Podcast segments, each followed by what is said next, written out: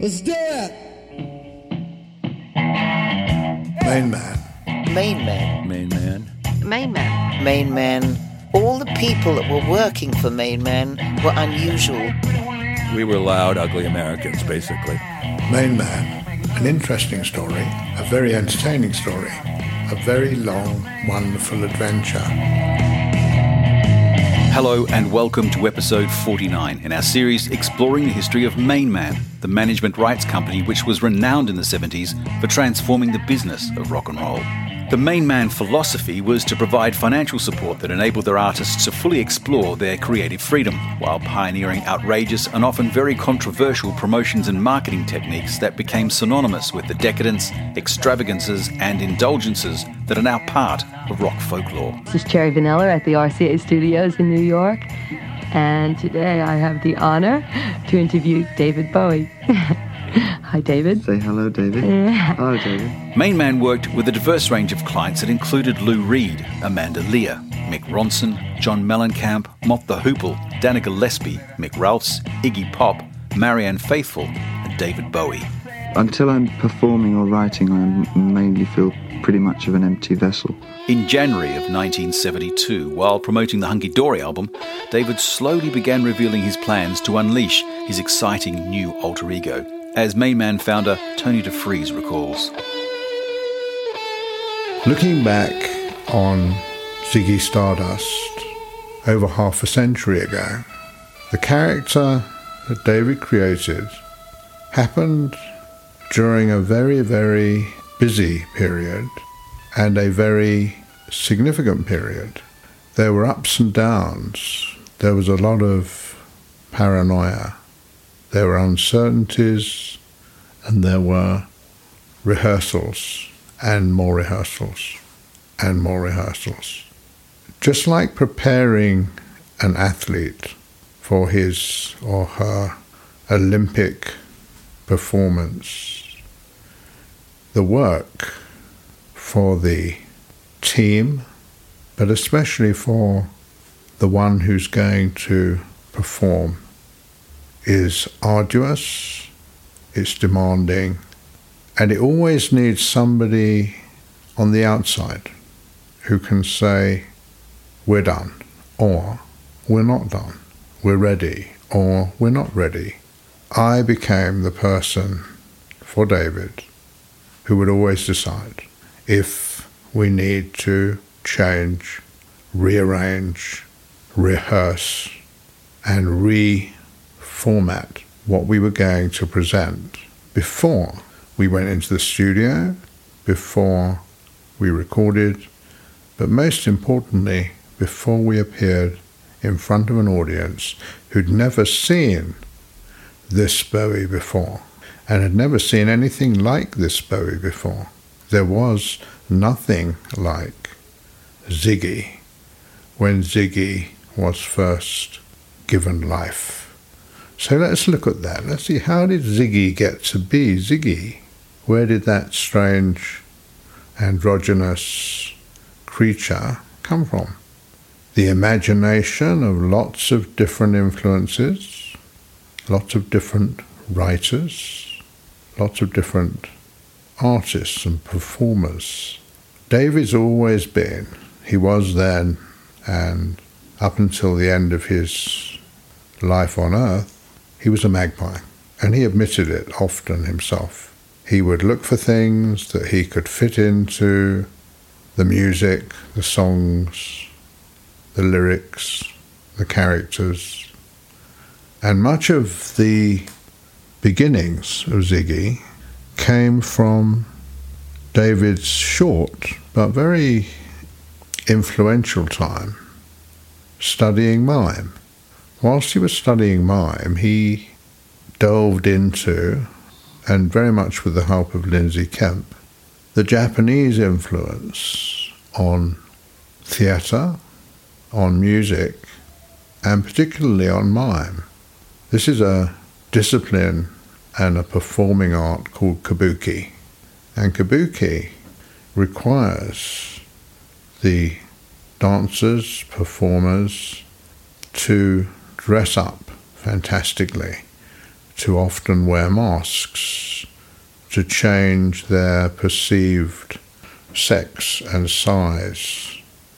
This is where David is going when he talks about cats from Japan with screwed up eyes and screwed down hairdos.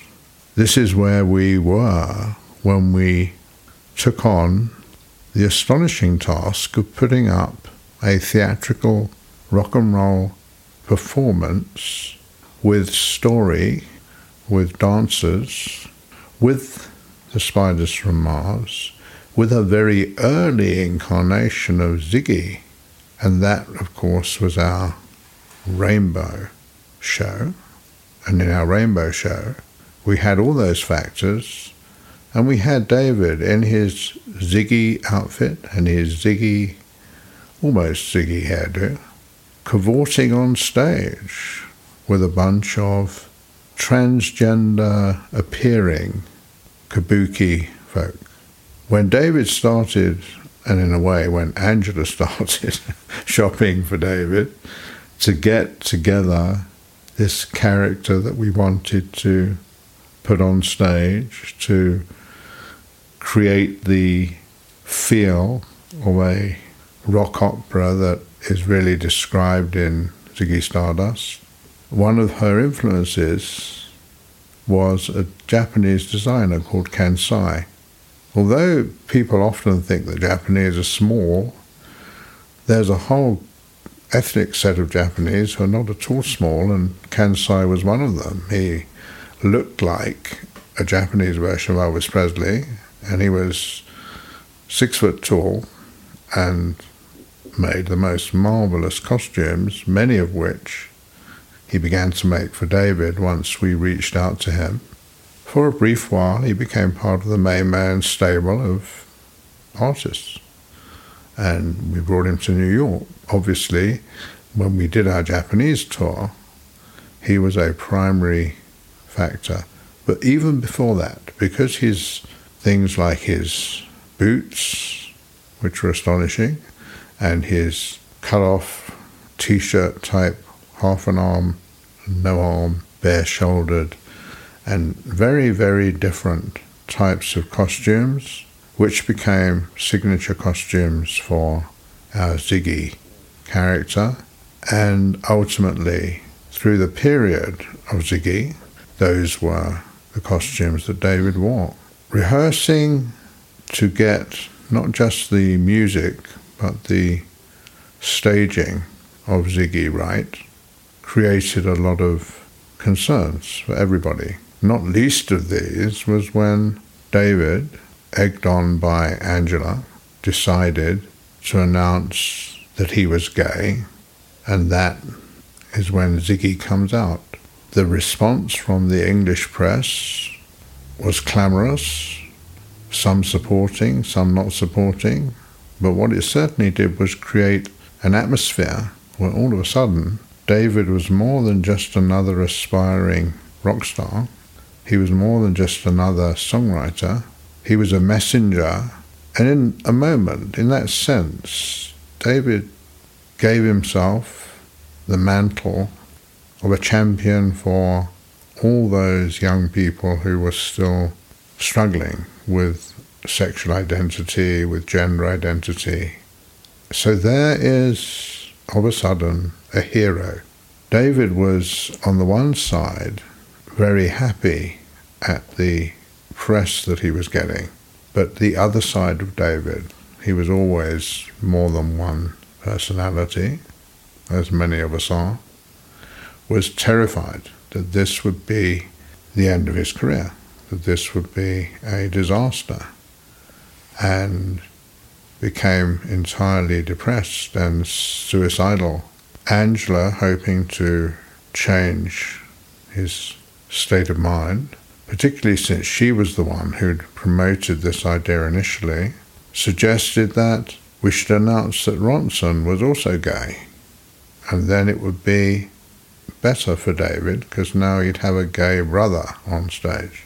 David was somewhat relieved, but Ronno, when he was asked, said, absolutely, and I can't do his northern accent, but absolutely no way is he going to come out and be gay. And off he went back to Hull. This was a moment of crisis because, frankly, David couldn't afford to lose Mick. Mick was ultimately his perfect foil musically. He was making David's music accessible and realizable and dynamic and everything it hadn't been before. So here is David plunged from first the pinnacle of, wow, now I'm a hero, I'm Dylan for the transgender folk, to, oh my God, I've just destroyed my career, I'm going to commit suicide, to the peak of, oh, Ronson will come and save me, and then back to the depression of, oh my God, I'm still not being saved by anybody. This is what David went through on a daily basis. Everyone around him was duly cast up or down depending on the mode. And in many ways, although we can say that Angela was enormously supportive and helpful, she wasn't necessarily the most sensible person to be around David. She didn't have any kind of, if you like, calm. She was always noisy, loud, hysterical, and trying to push David forward. And sometimes you need to step back and say, okay, let's all just calm down, relax, and plan to go forward in a meaningful way, not just get completely up about something or completely down about something, but rather get to a place where we have a real plan, which we did have. We'd made enormous strides in moving David from an unsuccessful folk singer, songwriter, performer to a place where he could be a challenging rock and roll performer and a very important songwriter. My vision was David as very important songwriter, very significant artist, and with enough support and coaching, enough rehearsal, and enough confidence a standout performer. So all of this is on display in his moment of coming out. And if he can come out as himself, as the real David Bowie, and then adopt that person to be at least one of the Ziggy characters then he doesn't really have to too much bother about what happens after that. So I'd say, although we didn't anticipate it, when it happened, coming out was an enormously important step for David, gave him ultimately a great deal more confidence than he would have had otherwise, and opened an entirely new audience an entirely new space for him. He became a leader, not a follower, for the first time. Now, of course, uh, my then partner Lawrence Myers was horrified because he didn't see this as a plus. But I did say to him at the time, Lawrence, publicity is always a good thing. If you want to promote something, you need to make people aware of it. You can always change the direction of a particular thing later, but if nobody's paying attention, nobody's watching, nobody's listening, it doesn't matter. If a lot of people are suddenly watching and listening, now you've got a platform and a stage. But he wasn't entirely reassured until somewhat later he saw the outcome. And even then he had uncertainties which eventually led to the creation of Main Man because I needed to go and do this on my own. And I did. Now, how do you move from this place where you've got a band who are in disarray, you've got the lead guitar players decamped, you've got a hysterical band wife, artist wife really, and you've got a deadline to deliver records, do live shows, move David forward. Now, we had already made recordings. On January 11th, we made a recording for BBC on a show called Sounds of the 70s with John Peel, the DJ. On the 18th, we did another recording of the same song with Bob Harris. This was the first time David recorded the song Ziggy Stardust. So we ought to take a look at why is Ziggy Stardust important as a song? What is it about Ziggy Stardust as a song that gives us the insight to Ziggy Stardust as the character, as the image that David's trying to live up to, if you like, or perform? Here's the script for the actor that David has to become if he wants Ziggy to be real. When you look at the lyrics and you listen to the song, a number of things come up. The guitar riff that drives the song is essentially Ronson. Although David wrote the song and determined the chord sequences and the composition, when David plays the song acoustically, it doesn't have anything like the effect of when he plays it with Ronson and the Spiders. Particularly when Ronson introduces the riff to Ziggy play guitar is when the song becomes enormously and vividly important. Lyrically, we can see that David's idea of Ziggy is largely drawn from all the rock stars and movie, movie stars and those people, those characters that have achieved the moment, sometimes longer than a moment, but a spotlight of fame. And then, for various reasons, often because bands break up, often because fans lose interest, and very often, of course, because of accidental premature endings from narcotics or from alcohol or mixtures of both or from simple accidents. All these things preyed on David's mind because he always had a overhanging fear that he might succumb to what had haunted his family for a long time, which was mental illness, or that he might succumb to simple failure, or that he might become too reliant on a band who would ultimately let him down. And all these fears, these hesitations, made it harder to keep him focused on the work. The work was the only thing that would get David through. And keeping him focused on the work was a problem that I had. And very often Angela, who meant well but wasn't always too careful, to keep him believing that he had a destiny, that he was important, that everything he did meant something, and that working at it would ultimately be successful. He talks about becoming the special man, and he talks about playing for time, about crushing his sweet hands, about being the Nas, another reference to Jesus, who had a huge following, who then turned on him and became his destroyers. These are all the things going through David's mind when he wrote this song. And one of the things, of course, was having to break up the band. At the time, Woody and Trevor and Mick didn't realize that that was something that was going to eventually happen to them. They weren't deep thinkers.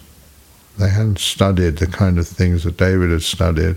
It didn't occur to them that he was, in effect, forecasting his own future, which included their future that he didn't want to get caught up in being Ziggy forever. He wanted Ziggy to be someone he could play out, play act, and eventually maybe hand off to somebody else or simply discard. They didn't think of any of those things. They were too caught up in A, the work, and B, the fact that they were becoming famous. They noticed themselves, even when they went on simple shopping trips in Bromley, that they people knew who they were. They'd never encountered that before, so it was quite quite a remarkable thing to happen for them. They they all talked about it after the event of how they would go shopping and come back with all the things they'd bought without having spent any money because people in the local shops were saying, "No, no, you can't pay for it. Take it, take it," and giving them things. And that, of course, had never happened to them in Hull and never happened to them before, actually. So it made them think, wow, we're special. But most importantly, it made them think that David was special. And he became their focus, which was fine for doing what we needed to do. But ultimately, of course, resulted in the problem that every band has when it breaks up. Where do you go next? What band do you join next? Who do you follow next? It's not easy.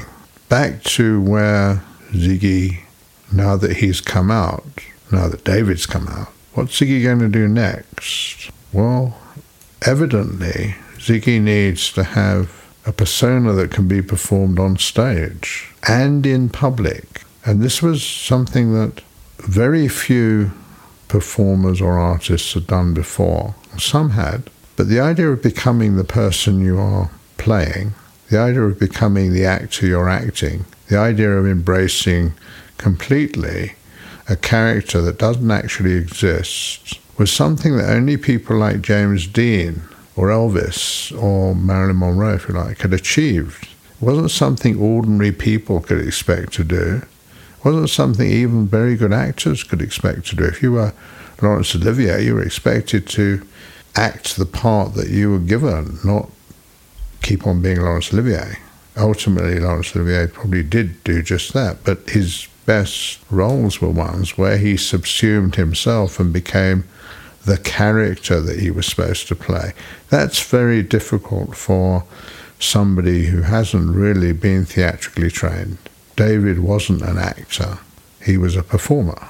What I decided and made a policy for David was if you're going to introduce such a strong character as Ziggy and you want to be successful, be Ziggy. Don't just be Ziggy when you go on stage. Be Ziggy when you meet the press. Be Ziggy when you give any kind of an interview or when you do a photo shoot. Think Ziggy, be Ziggy. And David took that advice to heart. He said, okay, I'm going to be Ziggy. And, of course, Angela was delighted because now she could go on dressing up her doll, David. Very much a, you know, let's dress him up and present him to the world. And so between them, they became a pair who were acting out. Unfortunately, Angela couldn't act out being Mrs. Ziggy Stardust because there was no Mrs. Ziggy Stardust. So she had to act out being Mrs. David Bowie instead, which wasn't as appealing. Didn't have as much level of interest as Ziggy. Ziggy had a lot of interest from the press and very soon from the audience. So now, how do we move on with Ziggy? At some point, we've got to put him on stage to perform. And after rehearsing over and over many times, deciding on songs, what song to sing where, even deciding on the break that Ziggy would take when we would let Ronson take over the stage with his astonishing guitar solos. That all had to be organized, decided, and again rehearsed before we could go to the next step. On the 22nd of January, what I describe as Ziggy Comes Out happened. That's when the Melody Maker published David's admissions and his philosophy of being gay and why it was okay to be gay. The press picked up on it, and so on the 29th of January, when we did our first ever show of Ziggy Stardust for an audience, at Friars, a venue that David had performed at before, but never as Ziggy and never with the Spiders. And that performance and that review were the two major features of Ziggy being born on stage. Other important things that happened in this era, this few months, and that had a very, very significant effect, were the opening of Clockwork Orange. Now, Clockwork Orange, written by an English author, Anthony Burgess, was something that David and I had both read and discussed before it became an astonishing and very successful film. When it was announced that it would be opening in the UK, and we had an opening date and location, I arranged for David and Angela, myself, Melanie, and all of the spiders to go to that performance to watch that film. As a result, when the Ziggy album came out, we had a liner insert that features the spiders as the Droogs in a Clockwork Orange scenario. But before that, we'd taken the idea of Clockwork Orange, of the kind of boiler suit outfits that are shown in the movie, and most importantly, of course, the soundtrack music, which became our opening music, and incorporated it into our Ziggy rock opera, our Ziggy stage show. Then had features of the music, Beethoven's Ninth as it's beautifully adapted, and the Druids as now performing musicians. This is a complete departure from anything that any rock performer had done before.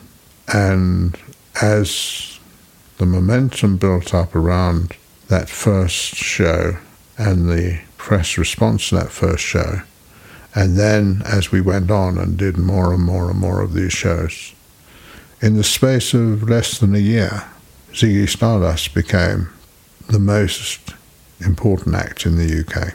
And then on to America.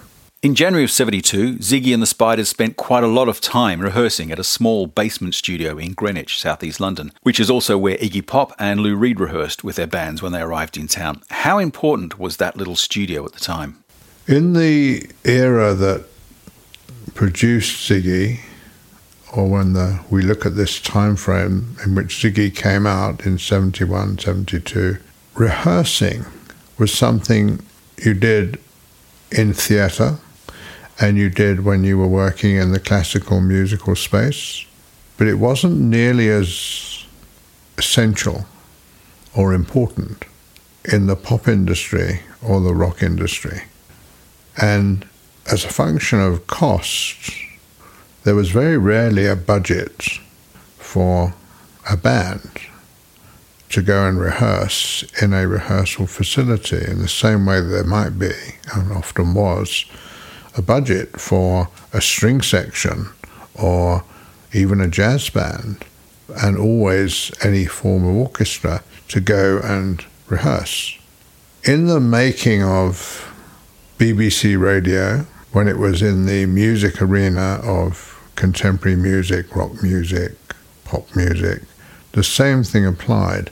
They didn't have essentially budgets that would allow you to say, okay, I'll do that particular session and I'll play three or four or five songs, but I need a budget to rehearse them. Nobody asked the BBC to do that because they probably knew they would get a straightforward no thank you. People wanted to go and do BBC radio because it was a chance to get your song, your new song preferably, but at least to get your performance out on the radio and hopefully get more gigs, sell more records, etc.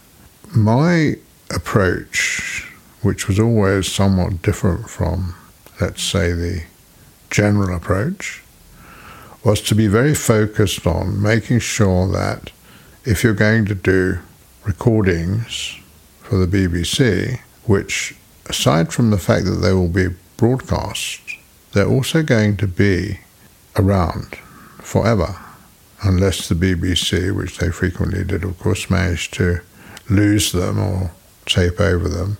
But if they didn't do that, you might find yourself with a recording that you were not very happy with many years later.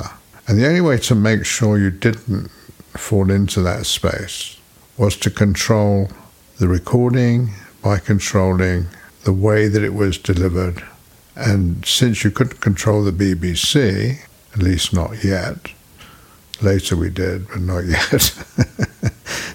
when we were looking at doing something on Sounds of the 70s in January, it was necessary to go and pick the songs and then rehearse those songs. Now, through 71, we'd been rehearsing largely at Haddon Hall in a very, very small space. And although it was adequate for rehearsing before we went into the studio, i.e., before we went to make the album, Hunky Dory, and then later Ziggy, it wasn't very adequate for recording something that would, again, not be in your control. The advantage of recording in a studio where you were paying for the studio was you could decide what survived the session, what it sounded like, what the mix was like, and so on. You couldn't do that with the BBC. So it was necessary to make sure that whatever you were going to do at the BBC would be as good as you could make it, and therefore you needed to be at least as competent for those songs as you were for when they were recorded in the studio. So that was essentially a way to look at how to prepare. Again, in the and largely because of all those reasons I've mentioned, there was not a very significant amount of well equipped, large recording spaces unless they were part of one of the more accepted musical formats, classical, jazz, orchestral. They had studios, but they were not, generally speaking, adequate or available for doing the kind of music that was being performed in the rock space or the contemporary music space. Studios that did have that sort of capability were invariably small. The Underhill studios had viable equipment, but again, a very small space. And those are the studios that we'd use to rehearse the songs that we recorded for Hunky Dory and later for Ziggy. And now they became the studio of choice to go and rehearse for this upcoming BBC recording session. And of the four, the four songs that we chose, they could all be rehearsed, but in a very, very tight space. One of the outcomes of going to work at that Underhill studio was that we met a couple of people who were working at the studio at the time. Willie Palin was one of them, and Robin Mayhew was another, who would then become part of our permanent sound tech staff. And in fact, we helped them put together an entity called Ground Control, of course, harking back to David's Space Oddity song. And Ground Control became an independent unit that we helped to fund and hire for main man artists, particularly at the beginning in this period for David. So we have all these connections that give us finally a little mixing and sound group of our own to take on the road. Again, this was unusual for any act to have their own sound staff, as it were. Generally, you hired what was available or you used what the venue had. But this left you uh, with many, many difficult choices, choices that weren't necessarily going to give you the best outcome. So for us, it was important. For Ziggy, it was going to be very important to control rehearsals and recordings and performances and broadcasts. And all of that rolled up into this situation that we were looking at in January of 1972. Tony Defries recalling the time five decades ago when David slowly began unveiling Ziggy Stardust. There are some great pieces of Main Man archive referencing this period that are available on the Main Man label website as part of an ever growing collection of Main Man documents, including articles, telexes, letters, and production notes, a lot of them never seen before, that we're adding to the Main Man label website each week. It's a great record of a very exciting period in rock history. That's at mainmanlabel.com. And on the website, you can also check out the other episodes in the Main Man series. I'm Des Shaw, and this is a Zinc Media MM Tech production. Thanks for listening.